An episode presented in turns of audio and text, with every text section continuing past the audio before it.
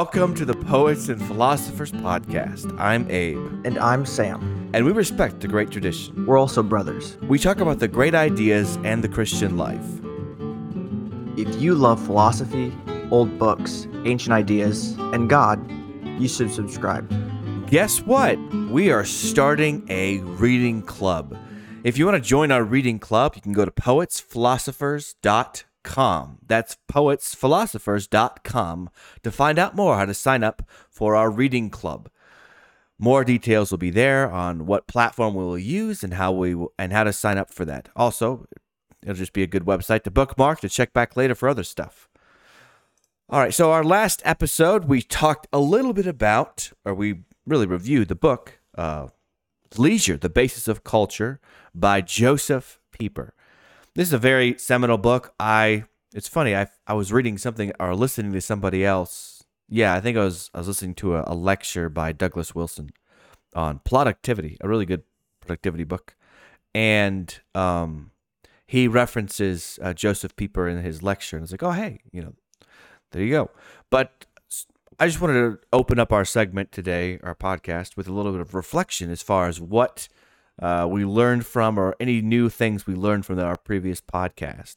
And one of the things I did and have done is that I have tried to reduce the amount of messing around I do on my phone to simply either listen to a good audiobook from you know classical literature or uh, one of the great books or um, just spend more time without listening to anything at all and i really have appreciated that um, I don't really use Facebook very much. In fact, what I've done so far is I've unfollowed every single person on Facebook. So whenever I do open up Facebook, it's just a blank feed and I don't see anybody uh, posting anything. So I'm not like addicted to keep scrolling through it and figuring out and just mindlessly scrolling through it. So that's been helpful for me there. And I've just deleted the YouTube app on my phone. So I'm not listening to news or just random stuff all the time. So, Sam, any reflections or any new things came into your mind after our previous podcast? When I get into my car now, I am more likely to turn on some kind of music. Uh, either it's folk music or piano music. And I feel somewhat, I don't know if the word's posh. I don't want to act as if oh all you all you need to do is read the old books, listen to classical music, and say no to social media. That that's you know what we're both arguing.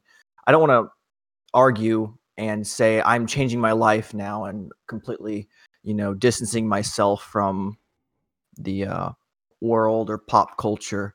But i have been more intentional about not feeling like i have to listen to that next uh, Gifford lecture series that I've been wanting to, you know, listen to, or I don't need to turn on this new audiobook on, you know, the hiddenness of God that I've been very excited about. I want to be able to just get in a car and be able to think and kind of see what's around me, see different buildings that are being built, um, and be, I guess, more present. Anyways, I don't want to sound too lofty with uh, that kind of comment, but one thing I did want to bring up that we never really came back full circle with last episode is this idea of leveling that Kierkegaard talks about. So last episode, Abe, you were talking about leveling, and you read it in well, Kierkegaard's. this is the two episodes ago, really. okay, I thought, uh, was it silence? Yeah, that was two episodes. We just did oh, the Oh, leisure okay. and then Correct. yeah. Okay. So two episodes ago, we talked about silence. Last episode was leisure, but two episodes we talked about silence. We mentioned the book The Present Age by Soren Kierkegaard, and there's this phenomenon that Kierkegaard mentions of leveling. And I wanted to just, I guess, come back and talk about that. Leveling is, and I quote from Kierkegaard, is a silence I'm sorry, is a silent, mathematical, and abstract occupation which shuns upheavals. All right, what does exactly that mean? That sounds kind of ridiculous. It's really, there are no meaningful differences between um, the vital, important news that you need to know as a Christian or just as a human, and trivial information that is spread everywhere. You know, he says there's nothing today except publicity. Um, nothing happens today but publicity. That's what Kierkegaard says. Well, leveling is what the press does. The press puts on their newspapers one very important article right next to something that is very trivial. And guess what? The masses don't know where to focus their attention. And he thinks the press is the culprit, but it's specifically through leveling that they produce an age that is all talk and no action. Everyone's talking about stuff, but no one's actually on the move. There's no silence today. There's no deep um I guess contemplation. So anyways, leveling is the uh shunning of upheavals. It is it is rejecting meaningful differences. All right. I think it's helpful if you're to be reading more of Kierkegaard, which he has a lot more nonsense like the word leveling in his writings. But uh, I that's a, a really good term to, to know about and to see what he's trying to talk about that everything's just kind of flat and there's really no sense of the grand, but there's also there's no sense of the profane. And that's uh that's rough. And I think I think he's right about that as far as our uh our discourse, or at least our me- news media discourse is like that. And um, I mean, yeah, we could talk a lot about that, but to tie them into leisure, oh, to tie them into leisure, it's just that that leisure helps us reflect more about our own lives and to actually comprehend and contemplate the magnitudes of certain things as well as the triviality of other things. I think that's important to know. I I wrote this uh, a book review on the present age. I think two years ago, and I have seen the term leveling come up uh, time and time again. Now, maybe it's because I've been in a program that has, you know, focused on academic, you know, academic topics, but I have actually seen the term leveling quite often, and now I have a better understanding of what it is. I think that Kierkegaard's using the term as it's normally used as we would see it today. I don't think it's a I guess a technical term for him, right. but um anyways, I hopefully if you do ever see the term leveling, that's kind of what it means and um hopefully it's not too of a a, a jargon word. Yeah, no, I yeah, level. So it's like a you know you flatten it out so it's all the same height. That I think that makes sense. Um, all right, so today what we're going to discuss is stories, genre, and help you when you're reading stories to know what are the functions and features of certain stories and how they're supposed to go places, as well as reflect on when we're reading uh, the Bible um, that follows certain conventions. That once you know those conventions are there, it's really helpful because you see what an author might be doing, and you see as well. Um, you see uh, when the author chooses to kind of subvert the conventions of a particular genre. That's always helpful to know. So, we're going to talk a little bit about Aristotle and his poetics. We're going to talk about the genres of literature, and we're going to talk about um, our own reflection on how we read and how Christians should read, or should Christians read or go to the theater at all? Um, I think it's a, something worth looking at. So, this first thing I want to look at is looking at Aristotle and how Aristotle says um, we should be reading stories. What's interesting about this at all is so Aristotle had his um, had a, an older gentleman, Plato, who he very much admired, but they differed on this fact of reading stories. Aristotle saw great value. And it's really interesting because Aristotle is the philosopher. You know, if you're reading into his stuff, he is very calculated, very exact in his approach to things. And he writes an entire book, which we only have half of. The other half of Poetics was lost to us. But we have half of this book that he has on the value of reading literature and the wonder of reading, well, really not reading literature, but seeing plays. Whereas Plato seems to be very, um, is a cons- scholarly consensus that Plato did not appreciate plays. In fact, wanted to do away with all sorts of literature. And um, there's a uh, a scholar named Martin Puchner, and he's from uh, I think he teaches at Harvard. Um, but he says this about why Plato wouldn't like these sort of things. He wrote against these ideas of reading stories in Book Three and Ten of the Republic, and he says just about philosophy in general, a philosophy, a discipline concerned with truth, being in the foundations of knowledge, was predestined to abhor the theater, which is premised on lying, appearance, and the construction of false worlds. So we'll talk a little bit later on should Christians even enjoy or even go to the theater and watch certain things because um, we we deal we want to deal with the truth. We want to deal with things that is true, and we want to get away with things that are false and lying, um, and based on yeah based on lies. So we want to get rid of that. But we'll talk a little bit later on that whole thing. But I think it's helpful for us to to realize that as we jump into this poetic section here. So Sam, according to Aristotle, why do we read stories, or what's the purpose of them? In his fourth chapter, he talks about how even if what you're talking about, the story you're talking about, even if it's painful, it's a delight um, because it's a realistic rep- representation of, I guess, reality. And by the way, that's one of the reasons why Plato would not like story or or uh, I, guess poetry because it is a representation of the ideal. So you have to understand his under you have to understand how he went about knowing things, right? That's called epistemology is the very fancy word, but how did he go about knowing things? Well, he believed ideas are are you know, ideas are the main things to know. Now, below that, you have representations of those ideas. So beauty is what we want to know. Well, guess what? I can't see beauty unless I see an expression of it, let's say in a um, flower, tree. So he sees poetry or story as a as a representation. It's not the thing itself. Anyways, Aristotle thought it is a delight to see a representation of, yeah, the real idea, I guess. And he also says in uh, chapter four as well. We learn through stories, and guess what? We as humans love to learn because we're programmed to learn.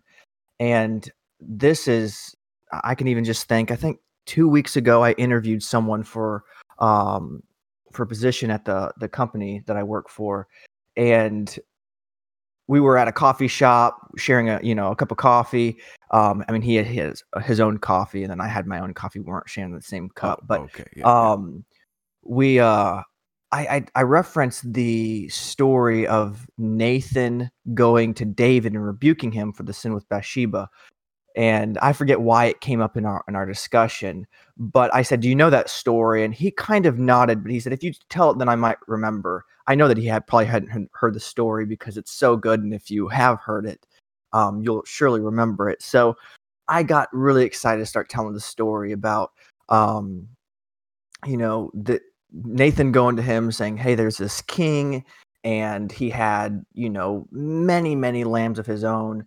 And then he was going to sacrifice, but but he didn't sacrifice one of his own lambs. He sacrifices a lamb of his um, of some servant who only had one lamb that he that it lived in his house and he played with and his children knew it and this corrupt king killed the, this old man's only lamb and then david gets very upset and says ah he should be killed. And then nathan says you are the man.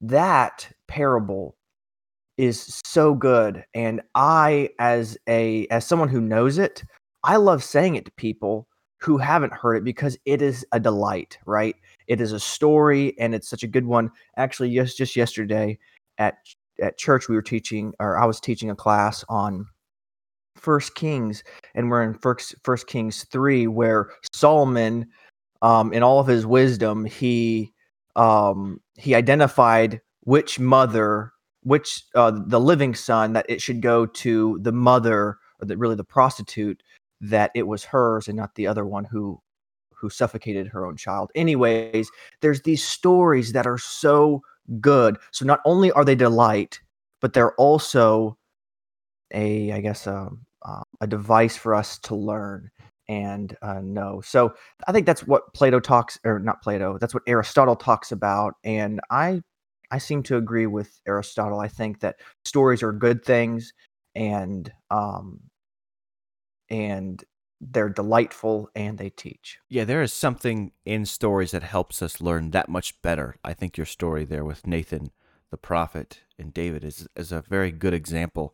I think also of um, you know teaching my kid the uh, books of the Bible, and like yeah, I could say you know Matthew, Mark, Luke, John, but I put it towards a, a I put I give it some meter and I give it some lyric some uh, some melody. And I say Matthew, Mark, Luke, and John, Acts letters to the Romans, and then he, he begins to get it and he can follow along with me. And one of the things we have to recognize when we understand when Plato talks about the plays or the epic poems or poetry, he really means that there's a meter towards them. So, like, epic poetry had its own meter, comic poetry had its own meter. And so those would be combined together as far as this rhythm, that was and that would help to learn things because you could kind of help with it like for instance uh, when we go to bed we're uh, we're reading the the boys um, uh, these Alice in Wonderland poems I mean Alice Wonderland stories and they're set to meter and they're set to rhyme so it is so great because like as soon as I get to this point where you know little Alice, she receives an airmail bird delivers this message. And the message said, and he can say it, he'll go, Reading is the magic key that takes you where you want to be. You know, and he gets it, and he and he'll quote. You know, his favorite part to quote is uh, uh there's a few lines that he loves to quote, but one of them is, you know, and the the stone hit his forehead, and or the stone hit Goliath's head, it sank into his forehead, and Goliath fell down dead. You know, he loves quoting that part um, because he'll really go out on the dead there. So there's something there that helps us, and I think Aristotle has two things that we're talking about. Number one, he says, first, the instinct of imitation is implanted in man from childhood. One difference between him and other animals uh, being that he is most imitative, imitative of living creatures, and through imitation learns his earliest lessons. And no less universal is the pleasure felt in things imitated. So we love to imitate things. He argues that's just an innate feature that we have. He secondly argues that the reason why is because uh, life has a meter, and poetry uh, reflects some of that meter there. And I would include what you were saying too, is that it, it helps us tying into what uh, Aristotle was saying. It helps us learn things. So there's that sense of it's very didactic and we learn more about ourselves when we read and about other people when we read. And so that's a very helpful thing. So that's what he teaches about why we love stories. He then goes on to discuss these four different genres. And these genres are very helpful for us to learn about how to read things. Um, these are classical categories and they're worth respecting and knowing. And so there's four of them, and you've probably heard these four.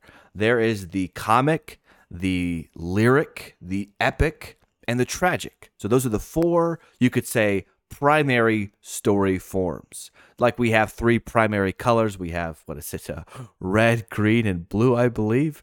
And each of those colors you can mix together in certain ways to create different colors that aren't red, blue, and green. You can create purple. You can create, you know, black. You can create uh, white. You, can, you all those things you can create with these particular colors.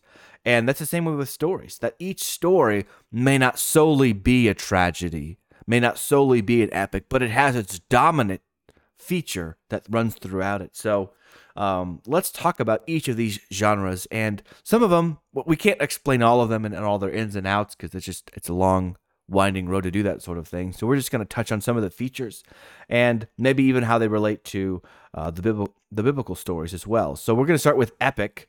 And uh, this is a, a form of storytelling called the epic genre. So, Sam, what is the epic genre and what are some examples that you can think of when it comes to the epic genre? Kind of like the title of our podcast, Poets and Philosophers. How do I want to explain this? Do I want to explain it as a poet or a philosopher? Yeah. And one thing that I think we'll probably reference her book quite often, uh, The Terrain of Comedy by Louise Cowan. She argues that when you look at genres, be less concerned about the characteristics because all genres will defy kind of characterization sometimes. And I'm still trying to understand what she's writing and how am I going to know something if I can't articulate its characteristics. Um, so I'm, I'm thinking about, let's say, a banana pie. There's two ways to know of a banana, let's say a banana cream pie. First, I could say, here's the ingredients. And that's what a philosopher is going to do, right? Here's the ingredients of a pie. The poet is going to do what? just taste it and feel it, right? So I'm going to try to do the bo- both of those things with epic genre. And again, I am yeah, I'm trying to understand more of what would characterize an epic uh, or comic or, or comedy, tragedy, uh, lyric. So first, what are the ingredients of a epic? And Abe, we both went to a uh, uh, was it a summer intensive in uh, yeah. at our uh, at, for for a class, and these are the ingredients or the characteristics of most epics. So first we have the invocation of a muse, and what that means is you'll have a poet who's about to um, go off into some story and he'll say, Oh, Muse, you know, help me, help me sing this and remember this uh this story. So he evokes the muse. With epics, you normally have heroes and villains. And the heroes are going to be fighting for probably some kind of city, and the villains are trying to take it over uh, with tyranny. Also, epics are grand. They are uh, they are adventures. You're not going to have an epic that's about a gas station on the corner of, you know, Main Street and State Street. It's not going to be, you know, it's not some very small thing that happened in one part of the world. It is the world is changing and the heroes are trying to save it. Uh, so it's it's very grand. It's big. Uh, also, characters in an epic are going to be monsters and dragons. Um, there's going to be battles. And generally, there's going to be foundings of a city. Uh, so you're going to have something start. And maybe you see all of these. I, there's so many exceptions, but again, they're they're just characters to help us identify them. Um, and I think I've already mentioned this one, but cosmic states. If the heroes do not fight off the uh, dragons and monsters and the orcs, uh, then there's going to be cosmic uh, consequences. So now let's go as a uh, poet. If you're more of a po- poetic um, disposition, or you know, t- uh, if that's kind of who you are, then this is how Louise Cowan would say how you can identify an epic an epic is the realm of struggle. If you notice characters are struggling towards, um, you know, heroes are struggling to save the city, that is an epic. Um, so examples that I would give, which is uh, would be Lord of the Rings, the Iliad, Odyssey, and Aeneid. Um, Abe, what would you differ with anything that I said, or do you want to expand upon? Well, what's, um, what's funny the, the, way that you were talking about um, the, uh, you know, oh, you wouldn't it wouldn't be at a gas station at uh, uh, Main Street and State Street. Um, you're right, but there is the like almost parody of epic, which is Ulysses uh, story, and I have not read Ulysses, but basically it's about a guy who who goes to a coffee shop, and it it it it it, almost, it makes fun of the epic genre uh, itself. It's so it's actually it's pretty funny, a little story, but I have not uh, I have not read it. Um, and I, I'm gonna look it up to see who wrote this. Yeah, That's that that's funny. yeah, so he just kind of writes about this guy who goes to a coffee shop and it's like but it's written like a epic. You know, so Ulysses is the Latin name for Odysseus. And so yeah, it's Yeah. uh so I I have not read that. I kind of want to read it at some point cuz it sounds hilarious. So so there is that. But the reason why it's considered an epic is because it's this person who understands the key ingredients of that story and writes them out, but then turns them on its head, and it's still considered part of the epic genre, even though it's just satirizing it or making it a parody, and and it's got all those ingredients there. I would say, yeah, Don Quixote is the kind of same way. I haven't finished Don Quixote, but it's kind of about, you know, kind of uh, fool stumbling along Yeah. and um, in his own little part of the world. But Yeah, if you want to explore these ideas more, I highly recommend. Um, Louise Cowan has is an, a general editor of this series of four books. Each of the books deal with a different genre. So there's the terrain of comedy, the tragic abyss, the prospect of lyric, and the epic cosmos. In each of these, she has the introductory essay, which are fantastic for getting into these ideas. And then there's several authors that write different things. So like one of the ones I think I wrote a paper on uh, Mos uh, the story of Exodus being an epic, and um, I think I believe there's an essay in this uh, series about that very thing that I used as a reference here. Um, maybe I thought there was yeah, I- yeah, I, I, think Exodus. yeah, dealing dwelling with glory. So, I, I think that I think the uh, the Book of Exodus is very much in the epic genre of things, and um, so some of the things that uh, story like an epic. Sam was saying a few of them there as well. But one of the things that's really important many times is immortality of the people at the expense of the hero. So one of the hallmarks of an epic is like the hero will die at the end. And the reason why the hero dies is so the whole people themselves can be saved. So that that's part of it. Another another feature is called it begins with uh, known as medias res, which is like you begin right in the middle of this conflict that just is there, and you kind of have to learn about what this conflict is. So like uh, the Iliad begins in the middle of the Trojan War, or really actually towards the end of the Trojan War, and it doesn't explain much of it. It just like throws you into the middle of it, and that's typically how they how they begin. Um, and you you you mentioned a few of the things as well as far as how it works. and her essay, she calls it uh, epic as cosmopoiesis. In other words, it is this world building thing that the entire um, new way of life is being constructed for a people.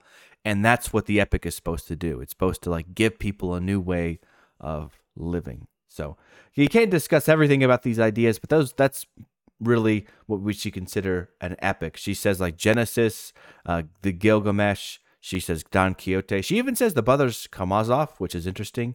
And no, you wouldn't you wouldn't agree with her on that. Well, she says all of these bear the imprint of an epic. That's what she says. Yeah, yeah. Studying Brothers couched. K. right- Yeah, I I actually want to just start thinking about what genre it would it would be in because I haven't thought about too much about Brothers Karamazov's genre. I right now I'm thinking it's more of a tragedy, but we'll see. See Yeah. what I think in you know Yeah. four months. Uh, yep. That's And That's and I would say that one of the you know today epic is maybe five years ago it was more popular of a word, but oh that's so epic. right. The main reason why is because it's so huge, right? It's it's this big story. There's you know cosmopoiesis. You know there's the world is being built and good versus evil is at war with each other and it's just it's not if if good if the good people if the heroes fail it's huge yeah. so yeah. It's not like you don't get into med school. It's that the entire cosmos is now changed for the bad. So yeah. All right. Mhm. So that is there, and so some. So we talked about some biblical texts that would be considered epic. Genesis and Exodus would be considered that. Um, there's probably a few others, but now let's move on to the epic, uh, the, the the genre of tragedy. So the tragic genre. Um, so Sam, what are some examples, or what what makes up the tragic genre? What's what's it for? Yeah. What's it trying to do? To the philosopher, I would say the ingredients of a tragic tragedy is a noble person who starts in very, you know, in a very happy state and quickly and seriously there was reversal to a wretched state of affairs. And this is not about explaining this horrible state of affairs. It's just you see the character, this noble character, have everything removed from him. He's inflicted with boils. Um, and also, the tragedy part of the tragedy is how quickly everything comes. And then you have an end. It's not a long story. It's just, uh, uh, I forget how one of our professors talked about this. The, uh, uh, the literary form mimics the drama, something like that, to where it's just very quick and also the tragedy is is a very short piece. It's generally pretty short. I think Aristotle talks about it's a, it's appropriately long, but there he, is talking about it being short. Um, and to the poet, I would say it is the realm of suffering. And one thing that Louise Cowan says, which I think is very good, is when you start recognizing these genre types, you don't have to watch the whole film to characterize it. You will be able to watch, let's say, 15 or five minutes of a show and just know right off the bat, okay, this is the realm of suffering. But, you know, and that's um, what a th- that's the realm of uh, tragedy. Or if you're watching a uh, an epic, you would know, oh wow, this is the realm of struggle. This is this is a comedy. Well, yeah. So tragedy is the realm of a um, struggle. No, it's the realm of uh, fate or suffering, and you really have you really have no hope by the person who's having you know who's being inflicted. So uh, the, the main example I have, which I've already alluded to, is is Job in the Bible.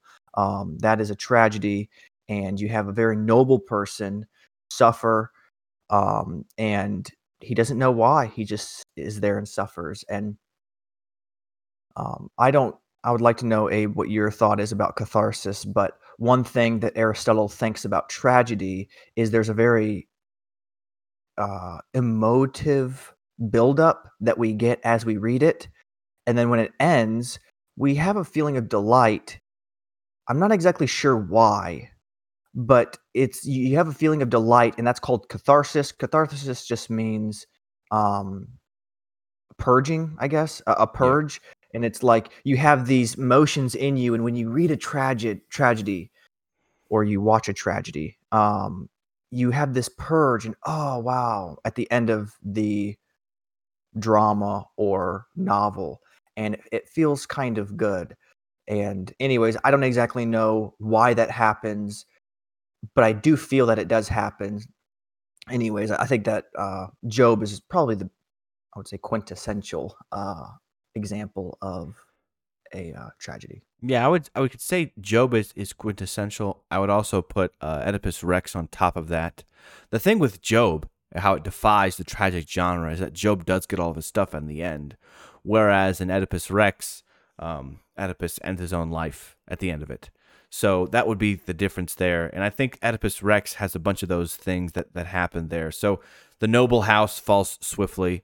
Um, so things just happen, and it, it happens very fast, like you were saying. Um, also, a, a, word that um, Aristotle uses to describe why the fall happens is because there has been what he calls a hamartia, which is the Greek word for uh, what we would, what the what we would translate as sin many times. Hamartia just means like missing the mark or a miscalculation. So the reason why that the tragedy happens is not because just some many times an outside element. It's because the person has done themselves in. Um, so, like in the case of Oedipus Rex, there's a prophecy that he is going to, you know, kill his father and sleep with his mother, and like, no, that'll never happen, and a bunch of things happen to it. But he ends up doing that, and once he finds out that he's done that, then he doesn't know what else to do with his life, and he and he ends himself. Um, so I What? I I I thought that a tragedy is fate driven, like Oedipus Rex, to where yeah, fate is there driven. is there is Yeah. no culpability on the noble person's side. So you have a noble person who receives uh I don't know, just fate is not on their side. And I, I guess I never thought that uh the person in a tragedy is guilty in any way. Well, he he he is guilty because even though the prophecy says that this is going to happen to him, he still ends up doing those things. And once he finds out that moment of knowledge, then his health does it in. And I think that that Okay. moment there is where you know you realize it. And you may be thinking, you know, is Genesis chapter three part of the epic genre? I mean, part of the tragic genre. And I would say, yeah, it, it is. It has a lot of those characteristics as far as you've got the noble house of Adam and Eve. It's a very short chapter. It's very swift, and there they kicked out of the garden for what they've done. And there's that reversal of fortune as far as them being this great house to this small house. Um, and you have this sense of forbidden knowledge, you know, literally the tree of knowledge of good and evil. Whereas um, Oedipus's mother knows the whole story and eventually tells him everything. And as soon as he tells him, as soon as this knowledge comes out, then his life is uh, his life is ruined um, at that point. So those are some features of the tragic. Uh, the tragic. This is Aristotle's favorite genre. He spends a lot of time talking about it, and he really appreciates the uh, catharsis effect or cathartic effect of it. Um, and it's like you were saying, like, why is this such a good thing? I was trying to do some reading to figure out like why this is so good, but this purging that takes place, and I don't really know all the reasons why. I don't even think I could have a good. You know, I guess it's like this forever the same reason of us having a good cry. We would like to say, like, as soon as I cried it out, I just feel much better. That all of my, all that tension that has built up has just been released, and now I feel much better. Like maybe that's, maybe that's part of the reason why seeing something terrible happen helps us just reorient ourselves. Or um it could be you know to use biblical ideal idea uh, ecclesiastes says you know better it is to go to the house of mourning than the house of rejoice, rejoicing because that is the end of all men. So maybe going to a tragedy helps us contemplate our own mortality and that's good in of itself. And I do think if I am right, which I'm not even putting much weight on that, if I'm right that the Brothers Karamazov is a tragedy, I see a lot of these things that happen. They struggle in life, and I know that their life is just like mine. And there are genuine. It, it's it's always comforting to know people have gone through what I've gone through, and I'm not trying to say that my life has been just you know a tragedy, but you know the hiddenness of God is a huge theme. You know why does God not speak? Um, that's the world I live in. You know, I I I read scripture, but God doesn't just come down and say, "Hey, good morning, Sam." It's um, you know, I'm sending rain today. Uh, I hope that you enjoy it. Um, just remember, uh, I'm always with you, and I don't I don't really get that, and I I have to deal with the silence of God, the hiddenness of God, and um, anyway, so with tragedies, I kind of I feel a little bit comforted, and also I guess I'm not sure if we could talk about the death of Christ being the tragedy because we have the resurrection that quickly follows. Yeah. But it is that idea that you know God is there with us in our suffering, and there's something comforting about reading through people who live in the same world that I do, and uh, I'm not alone. I don't know. Yeah. Uh, yeah, I think that's the hard part about this particular idea is to figure out all right, um, why do we like the tragedy so much, you know?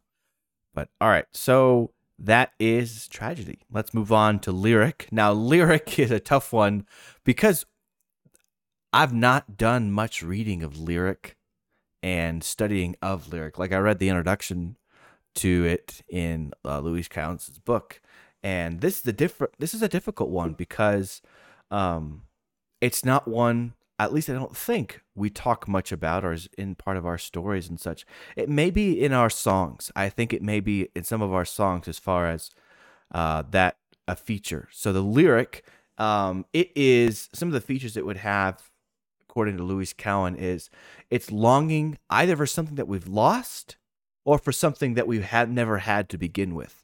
So nostalgia is a very central part of um of lyric. Like we're looking for something that we don't know about. So like the, the sense of like anticipation of something to come, but we don't know if we can find it. So longing is a big feature of it. Uh, also, uh, there's a longing not only of just something lost or never had, but there's a longing for to be rid of time. So time is involves for us death. And so we have like Song of Psalms or Song of Songs, which is or Song of Solomon is probably like the the famous lyric of the Bible. There's that section there where where um where uh, she says, you know, for our love is stronger than death. And that sense of longing of oh, like I want to be I want to I, I don't want to die. I, I, I want our love to be eternal like that. And then there's also that famous uh, poem uh, you know, do not go gently into the good night. Rage, rage against the dying of the light.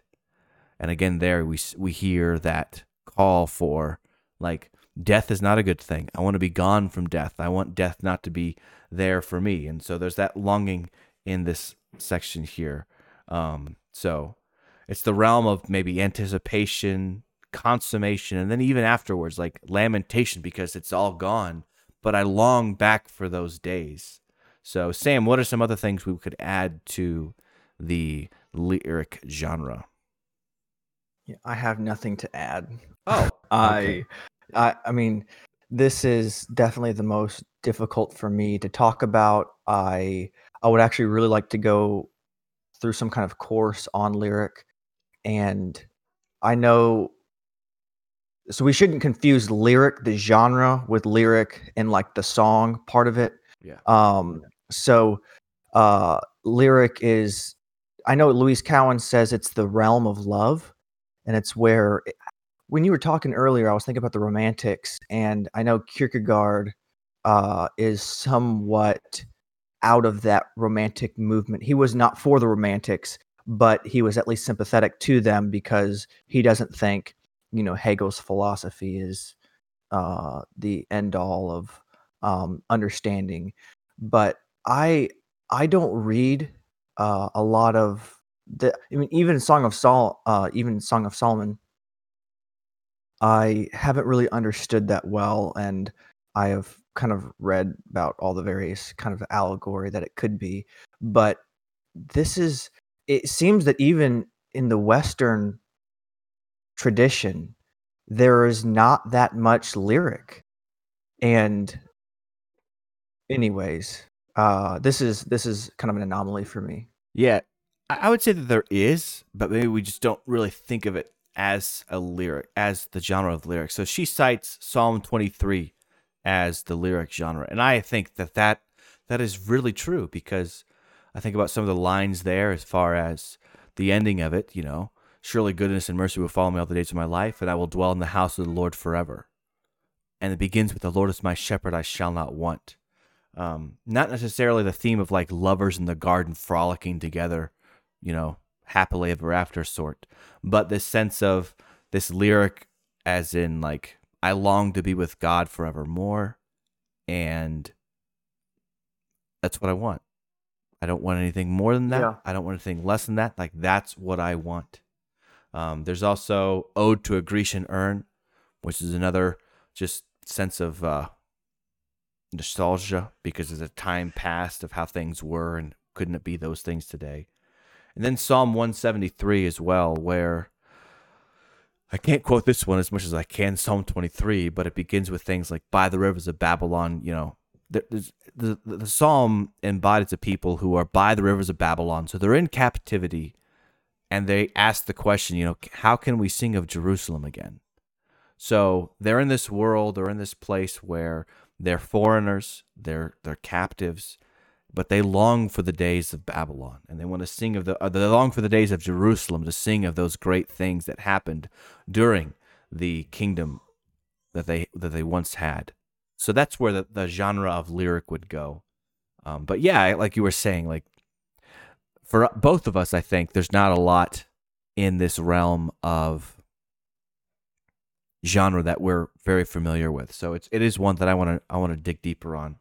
So maybe we'll force ourselves to do a whole podcast on lyric just so we have to study it and uh, come up with some things. All right, last one. The last one is the comic genre. We saved it for last because there's a lot here to say about this whole thing. So Sam, start us off here. What what what's the uh, what's the comic genre? What's in here for us? Comedy, I would contrast with tragedy. So comedy is going to start uh, low instead of a noble person in tragedy who has uh, you know the the world taken from him in comedy you start in a very low place. You have a fool who is uh, struggling and then it turns out that he overcomes at the end. And to the poet uh, you can notice this kind of genre through the faith and possibilities that are uh, that are within this worldview, whatever uh, world you're you're seeing in drama or literature, and uh, I guess that's all I have to say about it right now. It's the realm of faith. It's where you know the possibilities instead of tragedy, which is the realm of fate, that you have no change, you have no say in the matter, you just have to suffer it. This one, it's this is what could be. And um, right now, reading Dante's comedy, uh, he actually we call it the divine comedy. He never called it that. He just said the commedia.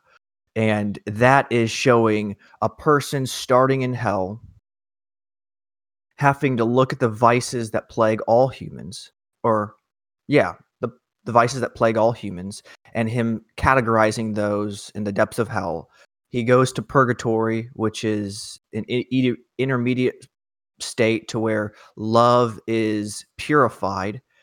And then ultimately at the end, he has himself the third book is the Paradiso, where love is perfected then. And that is when you get to spend, you know, eternity um, with his love. And it's interesting too, talking about lyric, the thing that pulls Dante along is love, his love for Beatrice, but then it shifts over um, when he gets to uh, have, well, I mean, Beatrice, anyways. So it is love that pulls him along, but ultimately it starts very low and he's in hell then he goes to purgatory and uh, paradise so anyways uh, that is how i understand comedy. It's not the comedy that we think of today where it's it's all about getting a laugh or it's something you know hilarious and humor wit.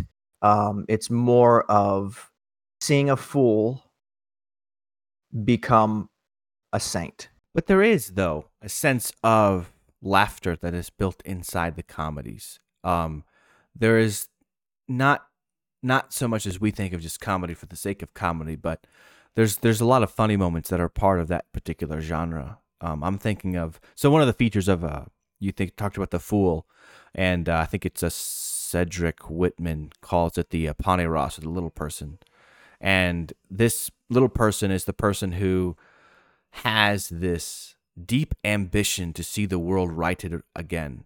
So he wants things to he wants to make things right. And he has such a conviction that he can do it that nothing will stop him. So one of the ones I believe it is from Aristophanes' play Peace. I could be wrong about that. But there's a character in it named Trygaeus. And Trygaeus is this guy who's got to go up to the heavens and he's got to go wake up the god of the goddess of peace because there's war on earth. And so he's got to go up there and do it. He's like, how do I get the, you know, he was like talking to his friend there, I think it's a slave about getting up to heaven. And, you know, he's like, oh, here it is. And he like, there's a dung beetle, a wonderful dung beetle. I'm going to rise up to heaven. Oh, sweet dear Pegasus, take me to the skies, you know. And it's really funny because here's this guy riding what's most likely this giant dung beetle, and he calls it his Pegasus, you know, this beautiful white winged horse but he no, it's just a dung beetle, you know, this thing that deals with with poop all the time. Like that's that's comedic, that's hilarious because it's ironic, and it, it uh and he goes up and he finds um and he finds uh peace, and in the end, um the chief end of uh merit, uh, the chief end of comedy is marriage, according to uh Louise Cowan. I think she's right on right on that. Like it's the chief goal and the good of comedy. So a lot of comedies will end with a marriage that takes place. And in fact, Trygaeus does end in marrying, I forget who, but it's a little bit of a while since I've read that. But he ends up marrying somebody at the end of it. Um, so we see that. Um, and uh, so we already talked about Don Quixote being a epic, but it does share a lot of, in the sense of comedy as well. Like he is definitely that foolish person who um, the world will not get him down because he is so dedicated on what he wants to do and uh, I think there's definitely similarities there between the two there. And so. I do think that play, uh, something that we talk about, which I think Christians should have, is uh, comic vision, and it's a way to see the world, and through your vision, you can transform the world. So Trygaeus, um, yeah, the war war is the god. He he has peace in a cave. He pretty much has him in you know in a in dungeons. So he looks at his dung beetle, and through his vision, he says, "No, that's Pegasus." And mm-hmm. you could say, "Oh, well, Trygaeus, he's he's uh he's fantastical. You know, he is he's uh he's off. You know, he, he's not um he's not all there." But then he gets to heaven on this dung beetle. And by the way, he thinks the dung beetle can get to heaven because there is something in scripture. It was actually Aesop's fable, but there's something that Trygaeus read in Aesop's fable that says a dung beetle can get to heaven. So he's like, okay, because of the scripture, I can do that. And then he transforms his peasant fellow into soldiers. Yeah. And he transforms their weapon and their their farm farmery, um, their uh, tools, farm, yeah, farm tools into weapons, and he he through his vision, based on scripture, he sees the world in a different way, and it actually works. Right, and that we can do, you know, because we as people are sinners, right? Right but cannot we can't we use as Jesus did with the prostitutes? Can't we say that there's a possibility there of that person being a saint? Mm-hmm. Is there not a way where we can lift the world up by our vision and see things as they are based on scripture? And anyway, so I think with Aristophanes, it's it's not just an illusory way of looking at the world and saying, "Hey, this is the way it could be, and I'm just going to look this way." It's it's saying, "Hey, based on this text, this is the way the world could be. Why don't we just stand on the text and use our vision to pull up this world that has fallen, um, and kind of redeem the world and uh, look at people and, and see much more potential than we actually do?" So, I think that when we talk about comedy, you need a comic vision to appreciate it but in life we should have a comic vision and see the pe- you know potential in people um as scripture directs us to yeah i, I think that that's uh it's a good it's a very popular genre. In fact she says that it's the most uh, louise cowan says it's the most broad genre that it just encapsulates just about everything. Uh so that's just part of it. And yeah it's that story that we love to see. We love the little guy succeeding and winning the underdog story if you will we would call it today. And we, we love that story and it doesn't matter how many times we read that story typically we, we want to read more of those types of stories. We love that underdog story. Um, all right so here's like a question that's worth thinking about just in general here with these the story section um, should Christians engage in reading or even writing these particular stories? So we have Plato's argument that Plato says, you know, the realm of the forms, um, the ideas, those are the most pure things. And anything we do to obfuscate that by creating images to represent that, we are getting away from the purest form of thought. And so we shouldn't do that. Um, and that happened also somewhat towards, uh, somewhat in the age of the Puritans. You know, there's a, during the Puritan Reformation of England and in America, they shut down all theaters. Uh, in fact, they would say things. Uh, so there's a, there's a quote here. I like it because it sounds it sounds super Puritan from William Prynne from 1663 in his in the opening this opening his book called Histriomastix.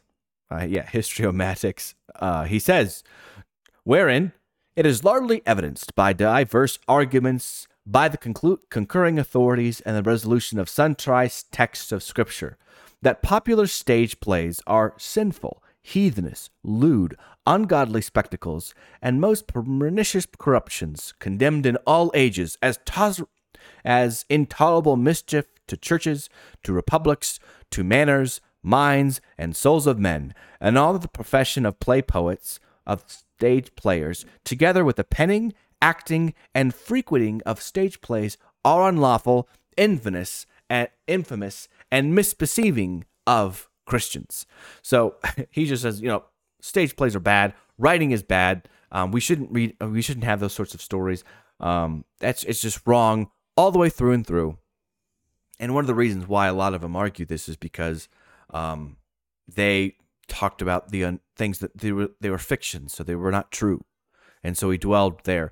There was also an argument that a lot of the plays of that time were um, grotesque for the sake of being grotesque, profane for the sake of being profane, and uh, actors and actresses back then had a uh, had a, uh, had to make their money through other means than just being on the stage because it didn't pay very well.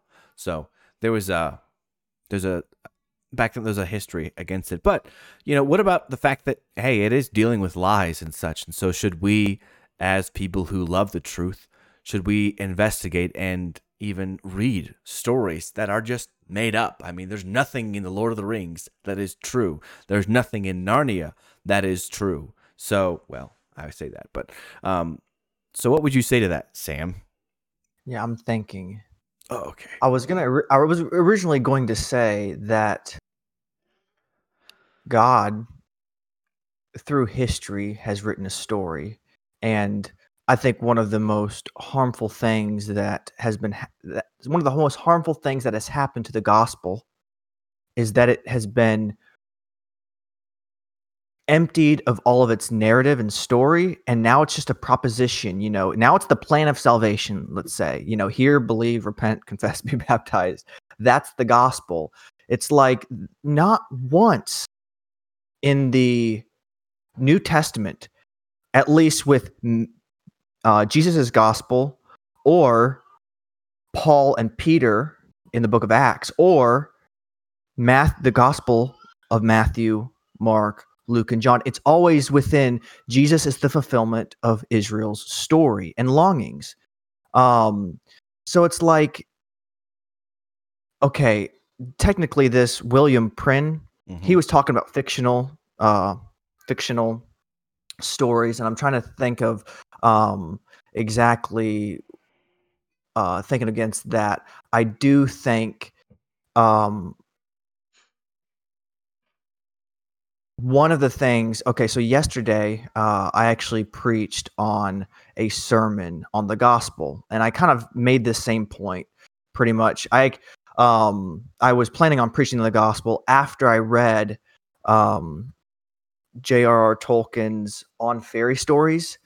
I was like this is it. Um this is what we as christians need to learn that there is a world this world is different than everyone else thinks it is right there is actually a kingdom breaking into jesus actually launched a kingdom and the world is different now than it was before jesus and when we read the gospel we read about demons and spirits and miracles and the pouring out of tongues and resurrection. And this world is is is a different kind of place than many, especially people after the enlightenment who mechanized nature, who thinks nature is just this dead thing that runs on its own. There's no mind behind it. That's not the world we live in. And I love G.K. Chesterton thinking about like the enchanted world we live in and really realizing that, yeah, we can predict some things, but one, it's amazing. Like we we have become dull to the wonder and enchantment of the world as it is. And reading stories is going to, I think, keep us sensitive to those, uh, you know, astonishing parts of our world. So, anyways, I'm, I'm I guess I'm just trying to think of God saw it fit. I almost think the incarnation, and this is something Plato would be against, right? Plato is against the incarnation, as I understand it. Mm-hmm. Like God becoming an expression of um in a bodily expression that's just wrong and the fact that god has humbled himself to become a person and become in a and to you know fulfill a story and be in a story i don't know why we would ever be against story and i would think the more we understand stories the more we're going to be able to understand and appreciate the gospel um, so I think that it's very important. I think one of the la- one of the reasons why evangelism has been has suffered is because we've propositionalized, if that's a word, we've propositionalized it, and we've no we're no longer sensitive to narrative, and it's no longer a delight for people to listen to the gospel, but they're more so thinking, okay, give me the five steps and I'll do it. Mm-hmm. It's like it's all about personal salvation. It's not about what God has done, showing his character through his in working with Israel and uh, ultimately him being the, the true Israel through Jesus Christ. So um, that was kind of a hodgepodge of just various parts of story within that God has done. And I think that we should never poo poo story. Yeah. Well, so I would argue like this way like, number one, do we find Christ making up stories? Yeah, we do. He he told untruths. Um, he told the parables. A lot of those parables were very untrue. Um, that's great. We want to talk about Lazarus, if whether it was true or not. You know, that, that's an exception, but most of the ones that he talks about is untrue. You opened up with David. I mean Nathan talking to David about this ewe lamb. Was that a true story? Well, factually, um, it may or may not have been true, but that wasn't the point. The point was it illustrates and it showed David his own sin. So there's those two aspects, or there's that particular aspect of how things are done. Or you think of God trying to teach the people to come back to Him every almost through the prophets. A lot of times, yeah, He does it propositionally, logically, but also He tells you know, uh, I forget which one. I think it was Ezekiel, go lay on your side for I forget how many days and eat bread. Um, Isaiah, hey, go walk around butt naked for a little bit and show people how wrong everything is. Or you know, Hosea, go marry. Was it? Yeah, Hosea, go marry this uh, prostitute. And he's teaching people through those particular stories. So, I, I, I love the Puritans. Um, I've been reading a book by Leland Ryken on the Puritans. I've been really enjoying it. Um, but I want to read more on this particular place where I, I would disagree with them as far as now maybe there's some places to agree with William Prynne about um, the stage and stuff, but uh, there's there's a place for for for me to go. No, no, no. Um, you you've missed you've missed a big point here with the way the Bible comes to us in this narrative format. So I think what you said was good though, as far as we have become we have propositionalized things. That's probably not a word, but it sounds good enough. We have just, you know, um, we have we've given an executive summary of the gospel, whereas we need to capture the proclamation of the gospel and not just simply, well, here's what you, here, here's your next steps for you. And so. if we want to model our gospeling after the first century, we have to preach the story of Israel. It was never really divorced by, oh, you want to get saved? Uh, here, do this. It's no, this is what God is, was doing through Israel. This is how Jesus has fulfilled it. And guess what? The world's a different place because of it. And here's how you can participate. Yeah. Um, so it's if we want to be, I guess, truthful to uh, the first century and how they did it, we ought to uh, be concerned with story, their Oh, their story. Yeah, no, I, I think you're exactly right. So, all right, the last section we wanted to talk about is uh, we'll, we'll probably just spend a little bit here, but it'll be worth talking about is the nature of um, what Tolkien called fairy stories, and fairy stories. Um, you can read his uh, his little essay. It's a pretty uh, formative essay. It's worth. It's definitely worth reading. Um, but he talks about fairy stories, and what he what he thinks fairy stories is fairy stories that deal with like that magical realm of things. And in it, he argues about a lot of things about why we read these stories and why they're just not for children, um, but they're for for really everybody. So um, he he lists some things of why we have these stories, these uh, fairy stories, and w- one of the reasons why he says we have these desires to survey the depths of space and time. We want to know things clearly. Um, we want to desire to hold communion with other living things. You know, we like to read about the centaurs and the elves and those other creatures here. Um, there's a sense in which we want to escape from things. And he does not actually look down on fantasy or just fictional writing as uh, as escapist literature as a bad thing. He says it's a good thing. He says, you know, if somebody was trapped in a prison, wouldn't they want to talk about and think about what life is like outside the prison? Wouldn't that be something great for them to do? And for us, as we're on this world, in this fallen world, wouldn't isn't that a good thing for us to fantasize about the life beyond it and to think about how good good things can be? Um, he talks about fantasy in that sense. He talks about recovery as getting things back to the way they were. You know, like we've lost something, so let's get things back to the way they were. And uh, fantasy helps us think through those ideas of what it means to recover. And then, like the final thing he says is, um, fantasy is like the consolation of things. So it brings things all, you know, the sense of recovery, but also something creates something new in and of itself.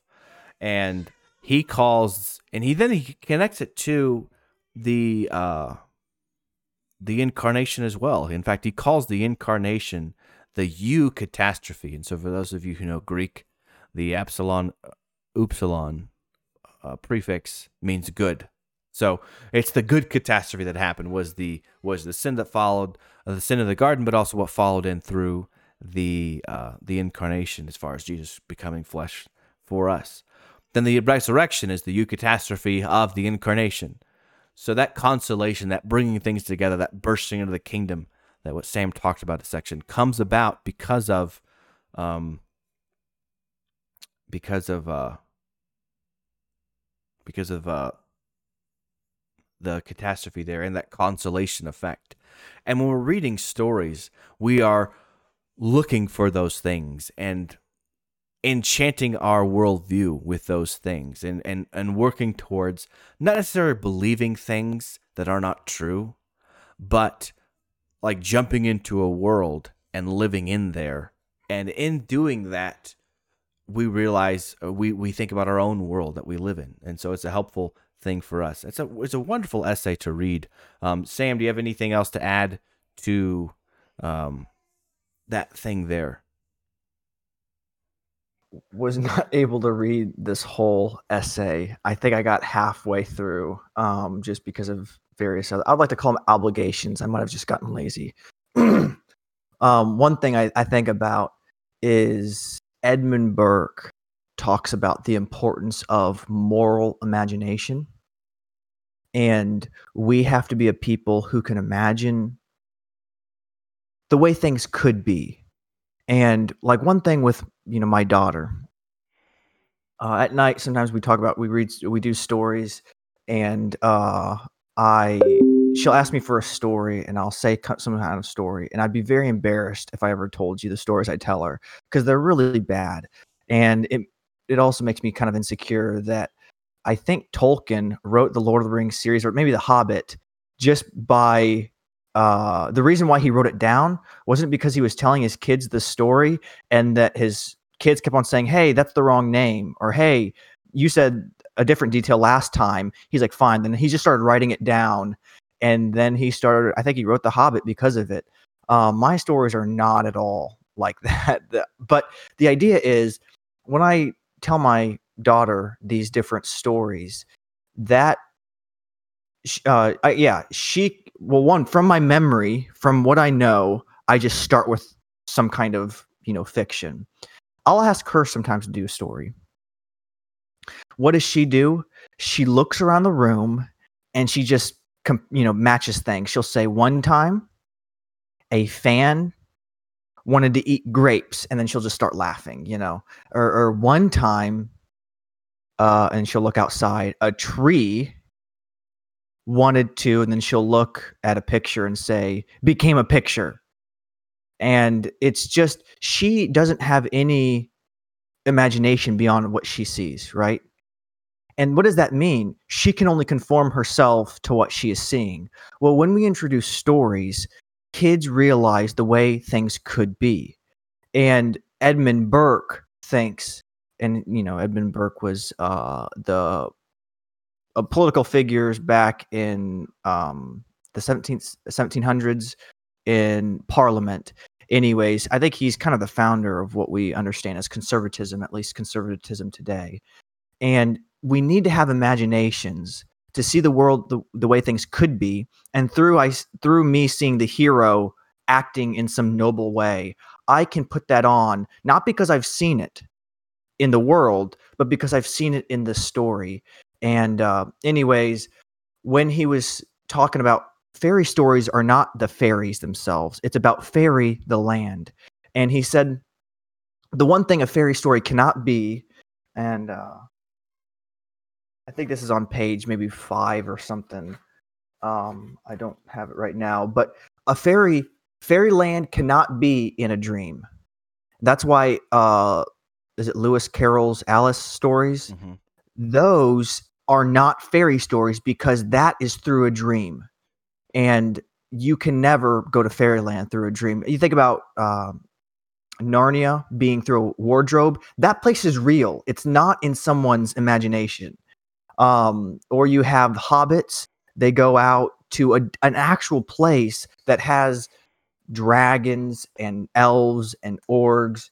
Um, so it's a real place, and we want to instill our to our children. There's a real place. Well, one, this world is way different than people recognize it because of the work Jesus has done on the cross and uh, the empty tomb. And we need to bring back this imagination because it's not false, um, but yet you can't see it in reality today. Yeah. Um, so just that I, that idea of, of moral imagination um, that's one thing with the liberal arts i think that it's normally a, a talking point. Yeah. Um, we need to bring back stories and you know anyone who knows me knows that i've always been about reading business books and uh, nonfiction uh, self-help and that's surely you know a flaw of mine and hopefully next podcast we're going to talk about you know a recap of you know what we thought about our last pod you know podcast or have some kind of uh reflections and i'm going to say hey i've started well i actually have been reading narnia recently but oh yeah. um i just finished the uh, hope, lion witch in the Ro- wardrobe the other day so. Yeah well, i think we're on chapter 9 or 10 uh we've been reading it as a family but anyways that's been a fl- lack of mine and i hope to do uh better in the future. Yeah.